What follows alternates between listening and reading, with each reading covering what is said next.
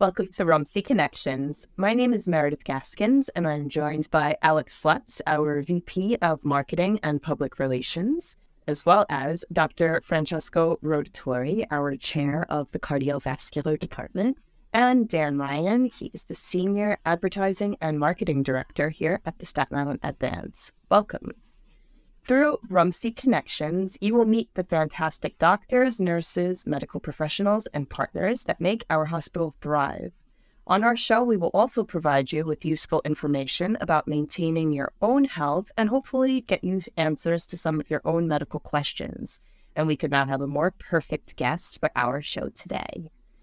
February is American Heart Month, and according to the Centers for Disease Control and Prevention, heart disease is the leading cause of death for men and women in the United States, with one person dying every thirty-four seconds from cardiovascular disease. Here on Staten Island, studies show that approximately twenty-seven percent of Staten Island adults have high blood pressure and or high cholesterol. While this is slightly lower than the nation overall, Staten Island still has a higher rate of death due to heart disease than the rest of the nation. So as I mentioned, today we're joined by our Chair of Cardiovascular Department, Doctor Francesco Rotatori. Welcome. Thank you. Doctor Rotatori graduated from medical school at the University of Milan in Italy. He followed up his education with postgraduate training at the Centro Cardiologico Monzino, and it's a prestigious medical center in Milan that specializes in cardiovascular disease. He later attended the SUNY Downstate College of Medicine. Doctor Rotatori cares for patients at R U M C that are suffering congestive heart failure, arterial fibrillation, coronary artery disease, heart attacks, hypertension, and more. So thank you for joining us today. Thank you for having me. And of course, as someone on the front lines of patient care, what are you seeing when it comes to cardiovascular disease? Are you seeing more cases than usual, or are we doing a good job as a society in managing our heart health? All right. Well, first of all, I mean, I'm, I'm very happy to be here. Thank you for having me. Uh, starting from the numbers that, that you brought up, I mean, the first answer would be what we're actually not really doing a good job. I mean, it appears as uh, still cardiovascular disease is a big problem. The numbers, I don't think there's uh, there's a lot of disease out there, and uh, the recent events of the pandemic or so have brought up the fact that numbers even got worse for some reason. Now we're going to go into details of that a little more, but uh, cardiovascular disease is a uh, It's a big problem, and in terms of the fact that uh, um, it involves so many aspects of our life, and it goes from lifestyle to to diet to genetics to basic family history to the way our genetic setup is, is made. And and the bottom line is that we haven't found a way to prevent this disease as uh, as good as we we have found for other type of diseases. Uh, there are screening tests for cancer there are screen- that are very well known, very well used, mammogram, colonoscopy, and all this. For cardiology, we haven't found a good way to prevent this disease. And so uh, I have to say we we became very, very good in uh, in fixing the problem once we find it. But uh, the big task in, in the cardiology field is really to prevent the disease. And uh, this is, is going to be, it, it has been in the past few years, and uh, and it's going to be a collaborative effort that uh, has to start from the doctors, of course, and research, but also has to start, has to go through the society mm-hmm. and changing it in, uh, in a lot of aspects of our lifestyle. Okay. So what would you say are some of the risk factors or the symptoms for cardiovascular disease? Well, of course, um, we have to do a little bit of explanation here. What we, we talk about heart disease, and we're talking about a lot of different things. Mm-hmm. So, of course, the heart is this wonderful, amazing organ in, in, in our chest that pumps blood to all the systems in, in our body. It's a very simple organ at the end of the day. I mean, it's just a, it's just a muscle that pumps on a rate of uh, sixty to one hundred beats per minute. And there is a claim that you're born with a certain amount of heartbeat, and so you try to protect your heart, don't use it too much, and it's going to stay good. Problem is that as a muscle, he has uh, it requires uh, blood supply itself to work. And so if you develop blockages in the arteries that provide blood supply to the heart, then the heart starts to, to have problems in terms of uh, you can have you can lose part of your heart muscle if an artery closes down. or you can have symptoms of chest pain just because every time uh, your heart is required to do some type of work, some type of extra work, then that blockage in the artery makes the heart, makes the muscle suffer. Same way that your muscle in your legs, they can suffer when you run and you're not capable to do it. Same way the heart is sending you signals and saying, so say, I can't do this. I mean, I don't have enough blood supply. This is what we call angina or angina. Uh, don't call me on the accent. so, um, and that is one of the, the first, the most typical symptoms of, of heart disease, and in particular of coronary artery disease. And when we say coronary artery disease, we mean the arteries that are surrounding the heart and that provide blood supply to the heart muscle. Of course, this is one of the problems, but then there is also other problems when we talk about heart disease. For instance, you might have been familiar with, with um, hearing the words of congestive heart failure, or you maybe have so someone that has heart failure. Heart failure basically, again, means that the heart is failing, the heart is not working. And sometimes it's not working because of what I already said. Some other times, instead, it's not working for other reasons. Uh, cardiomyopathy is the big word that we bring out. It means that in some cases, the heart muscle itself is diseased, and uh, which means that uh, uh, the, the heart muscle, the, the cells in the heart, they lose their ability to contract. And that can be, again, genetic or can be due to some other uh, disease. Uh, diabetes can cause can cause that, or sometimes even infection. And here we open the big, the big discussion about what COVID brought us. And so cardiomyopathy sometimes can happen even without having blockages in the arteries. In that case, then we have medication, we have advanced treatment, and so other things. So this is one other type of disease that, and, and how the heart failure comes. Also, not to mention also that the heart failure can also come when the valves in the heart are not working. I was talking about the muscle. There's also four, at least four important valves in the heart. And if, because of genetics, because of infection, because of other reason, the valves are not working anymore, that's also a reason why you can have heart failure. And all this said, there is another section of what we do, which is um, what we call electrophysiology. What it means is that the heart as a muscle works, but to work needs an electrical system, a very, very fine electrical system that is inside the heart, almost like electrical wires, that they control the contraction of the different chambers of the heart to make them contract in a synchronized fashion so that the heart pump works. You can imagine, you have one chamber, then the other, one chamber, then the other. You can't have the opposite, the blood is going to go the other way. So, of course, there is this very fine electrical system that can have disease. You can have disease like the upper chamber of the heart may lose their, their electrical ability, and you end up having atrial fibrillation. Some people might be very familiar with this term. Or other, other, so the heart might have, the electrical system might not work enough, and you end up needing a pacemaker, which is a device that helps when the heart is too slow. Or sometimes instead the heart can go crazy fast. So in that case, you need a defibrillator, which is another device that helps when the heart goes too fast. So multitude of, of, uh, of issues, they go under the big umbrella of heart disease.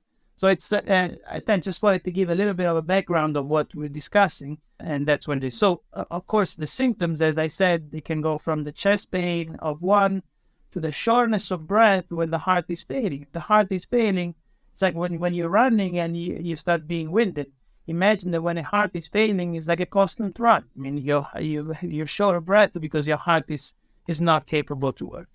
So shortness of breath, chest pain, but then sometimes, because the heart invokes, uh, the, the heart is pumping blood to other organs, and if it doesn't bring enough blood to the brain, then you fa- have symptoms of like passing out, feeling dizzy, and so a lot of symptoms can go under the umbrella of heart disease. Absolutely.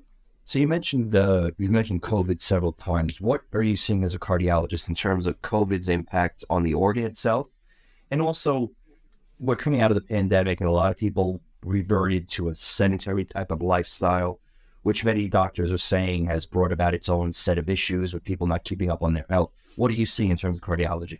Yeah, that, that's a, a very good question, Alex. You got to the point. Uh, there's two uh, main issues with, with COVID. One is that since the very beginning of the pandemic, we noticed that this virus, differently from, from most of the viruses known before, they had a particular ability to affect the heart, directly affect the heart. So we saw a number of cardiomyopathies, as I mentioned before, these numbers, I mean, disease of the heart muscle directly caused by the virus. And so virus affect directly the heart, even in, in, in acute settings.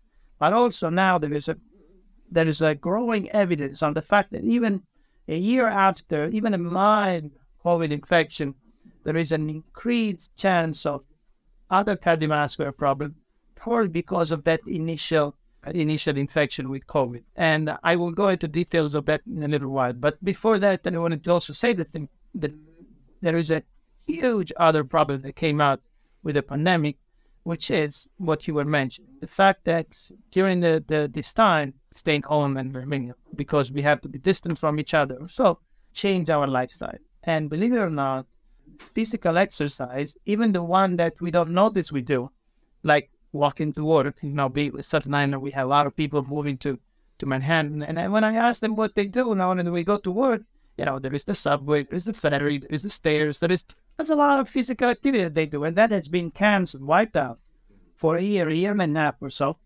And that caused what we call, we generally call decondition.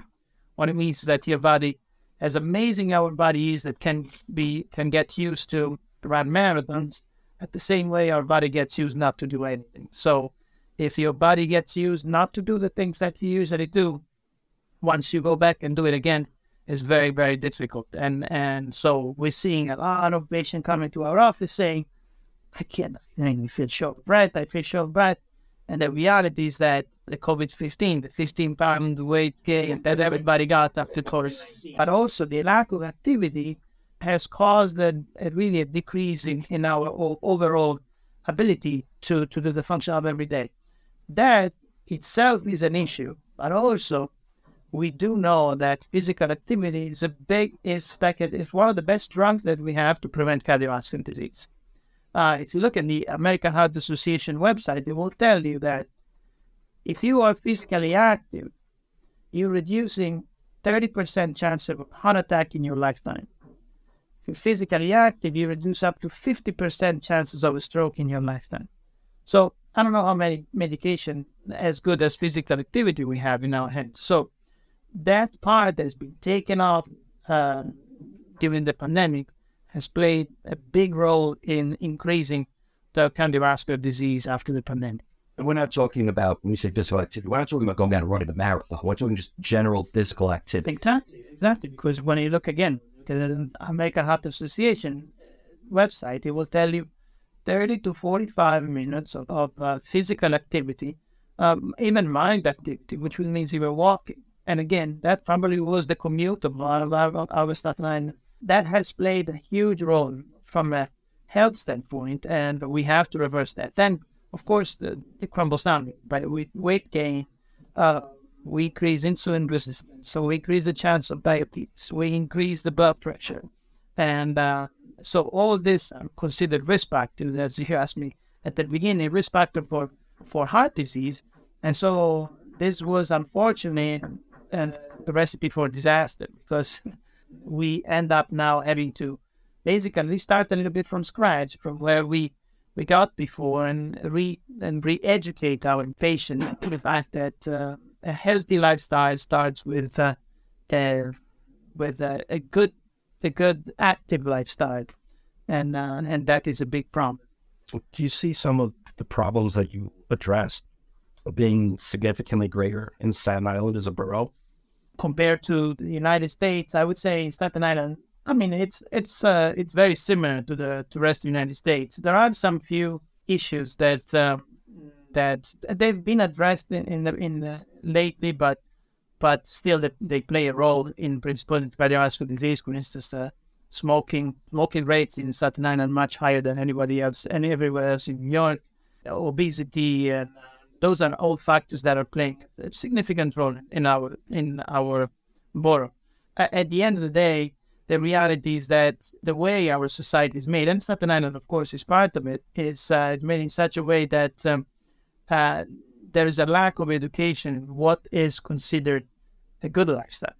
And uh, that has to do a lot with diet and what we eat, and partially has to do also with uh, with uh, other habits, like smoking, as I said, and, and physical activity. So the answer is Staten Island different from everywhere else? Is not not different, maybe uh, maybe a little worse in some aspect, maybe a little better in some others. Of course, uh, there is a there is a big need into in, in addressing these issues in Staten Island, particularly. If someone was listening to this and they say maybe I should get checked, could you walk us through how you evaluate a person's cardiovascular health?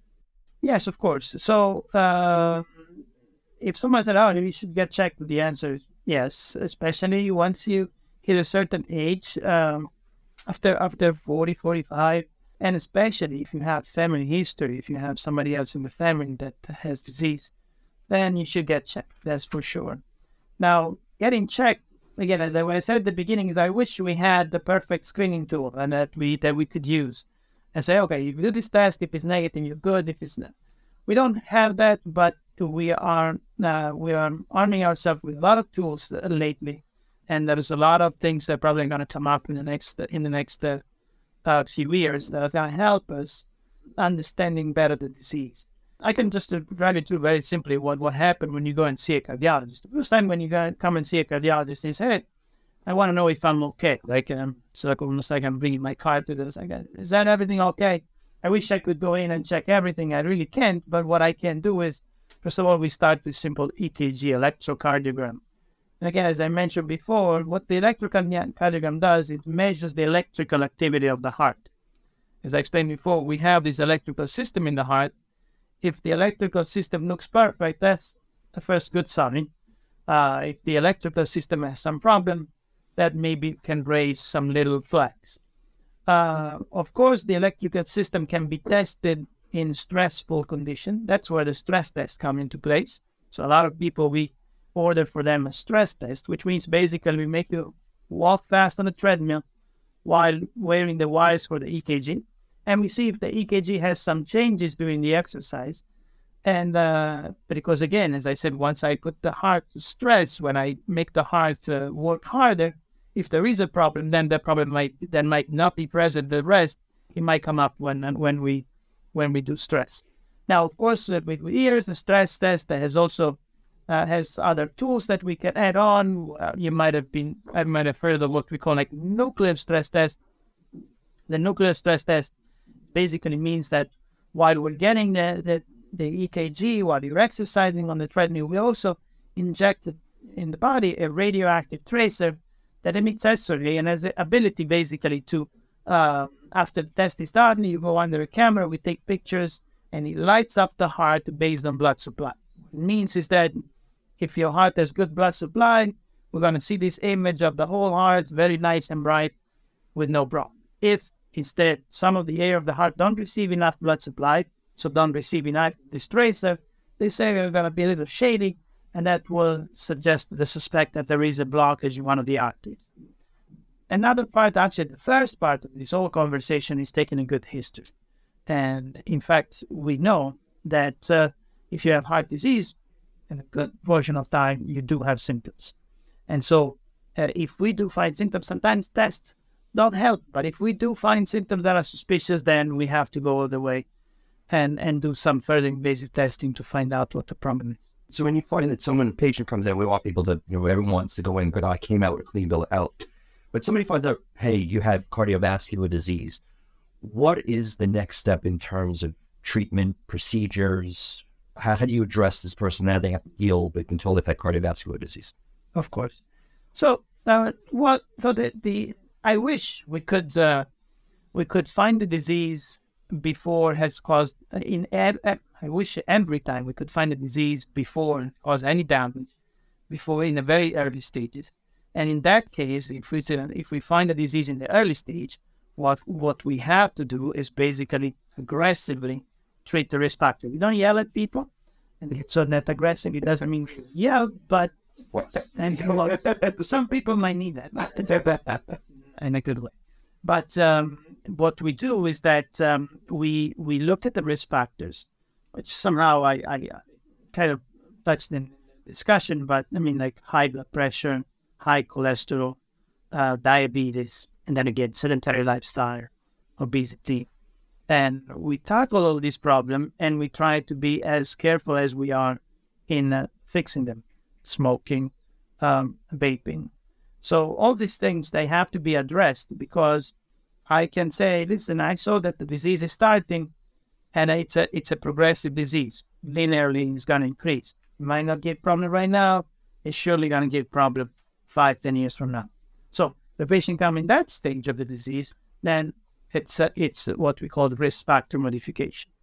And, and it starts a very, a very important, which I, I I consider very important part of my job. I start the personal relationship with the patient. I involve other people in the care that can be closer, um, nutritionist, um, and uh, sometimes also uh, lifestyle coach, and so and uh, to to basically address the risk factors. There are other times in which instead, when we find the disease, the disease has already caused significant problem, and so in that case, then we have to uh, we have to document the problem and then take the correct measures. So that's where our part, another part of my job is, which is basically we bring the patient to the cath, cardiac cath lab. So basically we go and visualize directly the arteries in the heart, and we find, and we and we visualize the artery by using X-ray machine and contrast, iodine contrast, and we visualize the arteries and we see if there is a blockage. Now, of course, if there is one blockage, few blockages, sometimes during the same procedure, we're also going to be able to fix the problem by threading, threading a wire through the artery, bringing a balloon, which is this little little balloon that is squashed over this wire, and then inflated where the blockage is. And by inflating the balloon from the inside of the artery, we're able to open up the blockage. Now, that wouldn't last too long, so we also put a stent, which is another, it's a metallic cylinder that is over a balloon, positioned where the blockage is, inflated, and then when the balloon is deflated, the stent stays in place and stays there for good. Sometimes stents are not enough because there's different blockages, or the location of the blockage is somewhere where the stent cannot go. And so then we go for uh, bypass surgery, which is a major heart surgery, which uh, also had improved in many years. In years, I mean, it used to be a very, very difficult procedure. Nowadays, uh, patients are not in and out, but they spend only a few days in the hospital and they go back home. And really, that's and it's a it's a very important and curative uh, test. However, all this said, if we don't address the progression of disease the same way anybody else, these people can have problems in the future, and, unless we uh, tackle the problem. So the disease itself, you said, it's it's not isolated. It's going to cause other problems ultimately. If you're not cautious, you can't just go in and get a one-time quick fix, but it's going to lead to a lifetime of issues. Of, of course. So the the the idea is this. Uh, so we have these beautiful arteries when we're born, and uh, from the from from when we're born, due to our lifestyles and due to our genetics, we started depositing some cholesterol in our in our vessel. Now, why some people have more, why some people have less? Some somehow we know, or, or this is part of most of what we're studying right now, trying to figure out exactly who gets more cholesterol in the position, who gets less. But of course, it's diffused. In fact, we, we have the concept of atherosclerotic burden, how much cholesterol you have all around in your body, and we we do the calculation of that in the heart with a test called calcium score. This burden, it's almost like, and the way I sometimes explain to my patients is like, imagine you have highways and they're clean, and but then, of course, the highways can get some problem here and there and here and there. At one point, the road can break in a specific place and we can fix that place. But, I mean, there is some disease. So the road has some problem also down down the road, and maybe at one point another place is going to have to, to need some work done. Now, of course, when we you do bypass surgery, is like you're creating new conduit, so other blockages around, other road work around will not will not be a problem. But of course, fixing just the one place with a stent and just let the road get diseased, I mean, that's not gonna not gonna not gonna fix the problem for it. The reality is that our desire is to find a way to reverse the disease. Once the, there is deposition of cholesterol, someone may ask, well, can I get that cholesterol out of my system?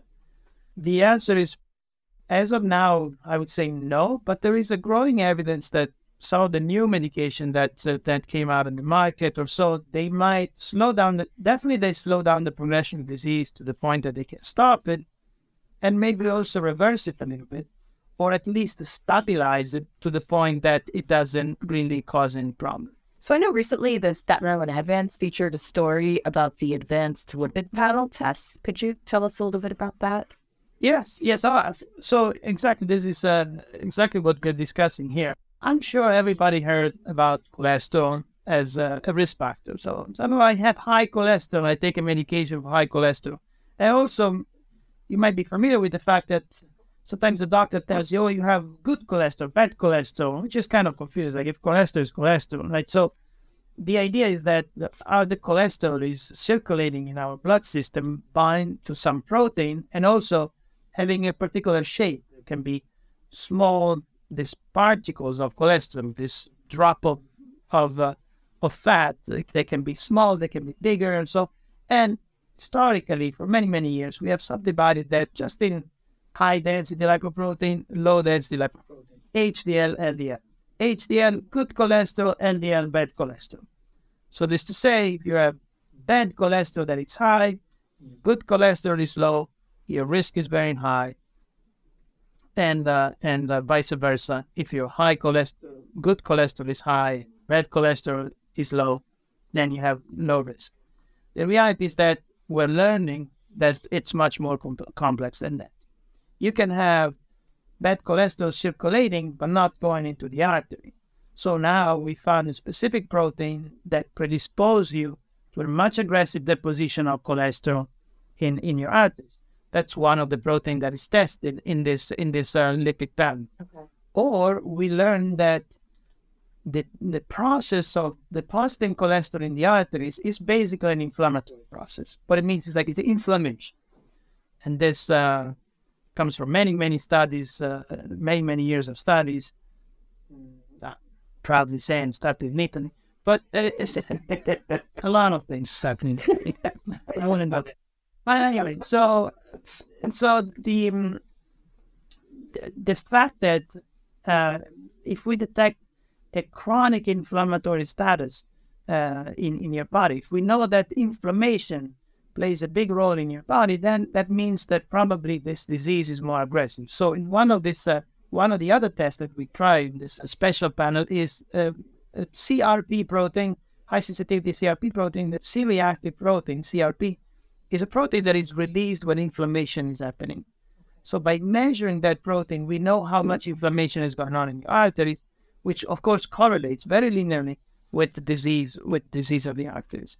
So all these factors, and also then what we in, in that panel also we know that again high high density, low density, but also size of the droplets of, of, of fat are important. So we know that if they're small, they tend to go into the artery more. If they're bigger, then less. So that with that panel, we basically trickle down all that we know about what is considered risk factors for you, what is not. So it's very good that we have that in our hand as a tool to what we call the risk stratify people, to find people at higher risk uh, and so treat them accordingly, and maybe in the early stage, and also maybe to avoid chronic treatment of people that they will never need it. Mm-hmm. So once you go on medication, if you continue to, if you change your lifestyle, if you start living a healthier lifestyle and exercising, do all the things that you're talking about, could you eventually come off of those medications or some of those treatments? Is there ways to continue your health, or once you're once you're on that path, you're you're golden? No, so it, it is a very good question, and of course, uh, you can come off medication. The answer is yes. The that it's very it's very simple.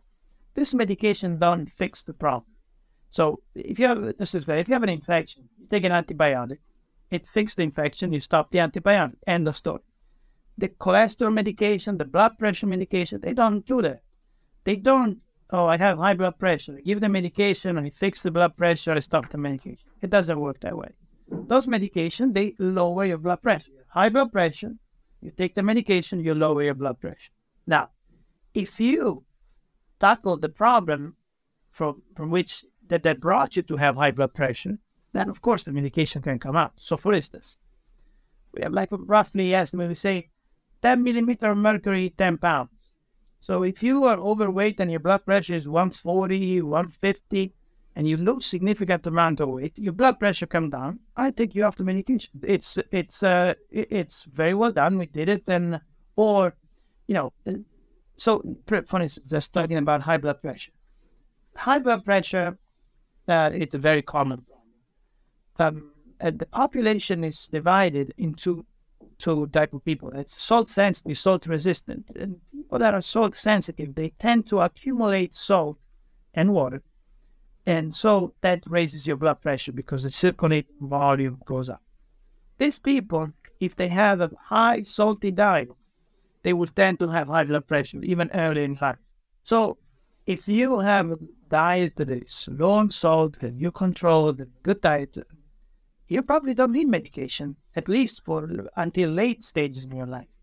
If instead your diet is completely uncontrolled, high salt, you know, Uh, processed food, fast food, and, and um, food with high content of salt, you're probably going to need medication early in your life. You have thirties, we have twenties. Uh, but again, the answer, can I come off those medications? Yes. There's no such a rule is that, I know sometimes some of my patients tell me, saying, oh, I don't want to start it because they told me if you start it, you never stop. Well, you never stop it because you never tackled the problem of why you started the medication. It sounds like a lot of the things we can do to protect our water actually in our own hands. That's what it sounds like. It is true. I mean, uh, genetic plays a, an, an important role, and it is true. But uh, it's really, uh, there's really two faces of the same problem. One is genetics, that we cannot change, at least as of now. Although a lot of research is going also into trying to see if uh, we can at least uh, have interfere in some of the aspect of, of genetics. Uh, but it's a very complicated field and probably not a client lifestyle. But the other part of it, this big part of it, is our lifestyle. So it is in your hand. It it is part of it. Your headache. I'm not part of it. And it is in our hand as as people, uh, but also as a doctor, uh, there is a, a big component on education that we need to work on. A doctor. Uh, so in, in this first visit that I do with my patient, my my main role is to educate people. What can prevent cardiovascular disease. So seeing a cardiologist earlier in your life, especially if you have risk factor, if you have family history, very important also for that reason. You need to be uh, educated on on uh, on what to do to protect yourself, to protect your health. Absolutely. And what particular procedures do you perform at Rumsey? So the procedure that I perform, so it's funny, I mean, we, we say, just explain to patients that cardiologists are divided into two. I mean, there's the general cardiologists, but the one that they do procedures divided into two. There's the plumbers and the electricians, right? So I am a plumber in the, for the heart. It means that I do those procedures that I was mentioning before, threatening the wire into the artery. Most likely, most most of the time, eighty, ninety percent of the time now, we do it from the wrist. There is a little artery here in the wrist. Introduce a little catheter. Catheter goes up to the heart. Visualize where the blockage is, and then through that catheter, we thread a tiny wire, zero point zero one four millimeters, so of diameter. So it's very, very tiny. That wire goes in the artery, and we use it as a rail to bring devices to open up the blockage. Now, the devices, I mean, I can talk for hours. We have very cool gadgets. I mean, but the idea is that this blockages in the arteries can be very complex, can be heavily calcified. So we have devices like a rotablator that basically is a diamond-shaped tip that basically shaves the calcium from the artery before position a stent. Yeah. Or now we have lithotripsy. We have a device that um, gives shock waves to the wall of the artery to break down the calcium to make it, to make it yield better, to put a stent. And then we put a stent. And this is what I do. Of course, this is done electively when we find problem with stress test or so, mm-hmm. or these are done also in emergencies. The heart attack, the, the what is the heart attack that people say, oh, I had a heart attack.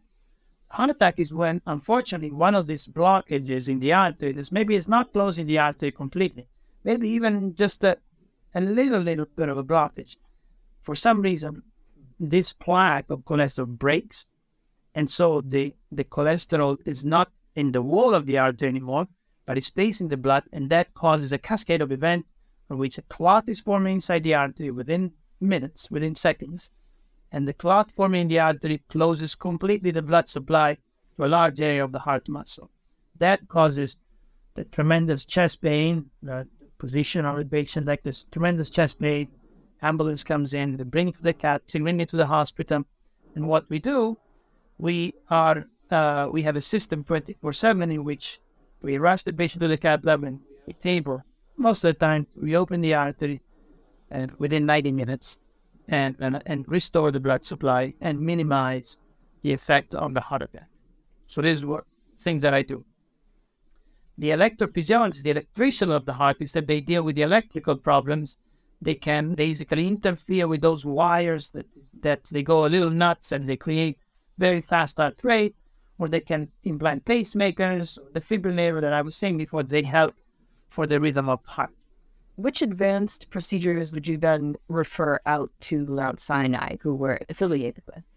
Okay, so we, of course, uh, Mount Sinai is uh, our affiliate institution for a higher level of procedure.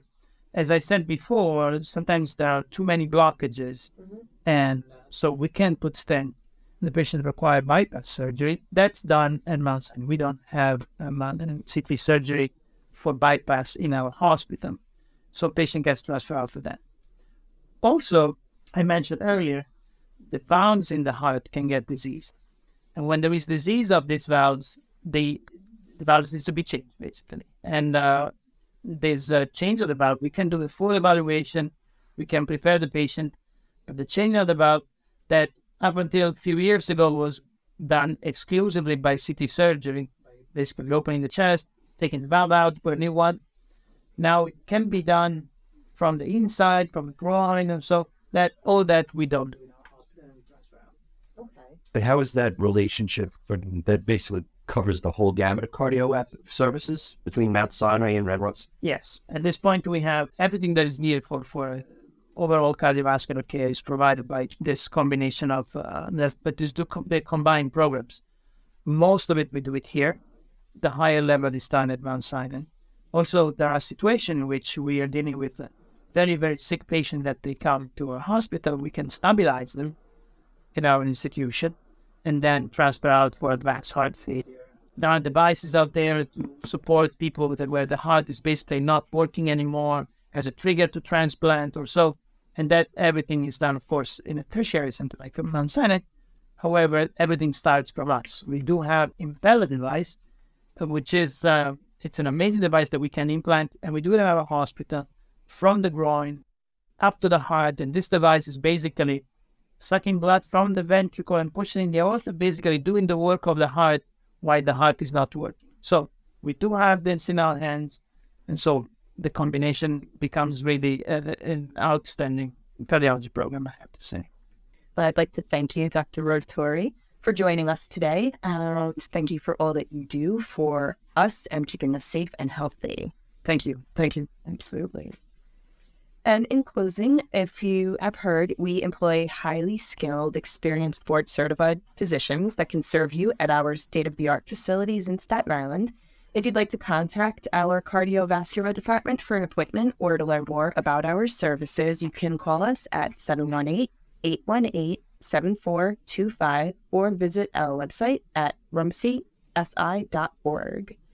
And speaking of running, that we were chatting with you about, on Saturday, April first, R U M C will host its annual Arnold Obey five K. It is a run or a walk, so you're welcome to join us. It benefits our Wayne Zena Neonatal Intensive Care Unit.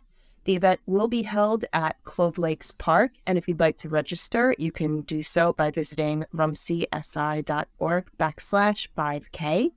Uh, R U M C's Wayne Zena Neonatal Intensive Care Unit has a survival rate of over ninety-nine percent, which is actually one of the highest rates in the nation. And your support is needed so we can continue to save young lives and keep families together. So if you can, we'd love for you to sign up, participate, and join. One other event that you can look forward to is May twenty-second. R U M C will host its annual Jack Sip golf, tennis, and bocce outing at Richmond County Country Club. For more information and to reserve your tee time, court time, and dinner tickets, please visit rumsey s i dot org backslash golf or call seven one eight, eight one eight, two one zero six. That about does it for this episode of Rumsey Connections. Thank you for joining us. I'm Meredith Gaskins.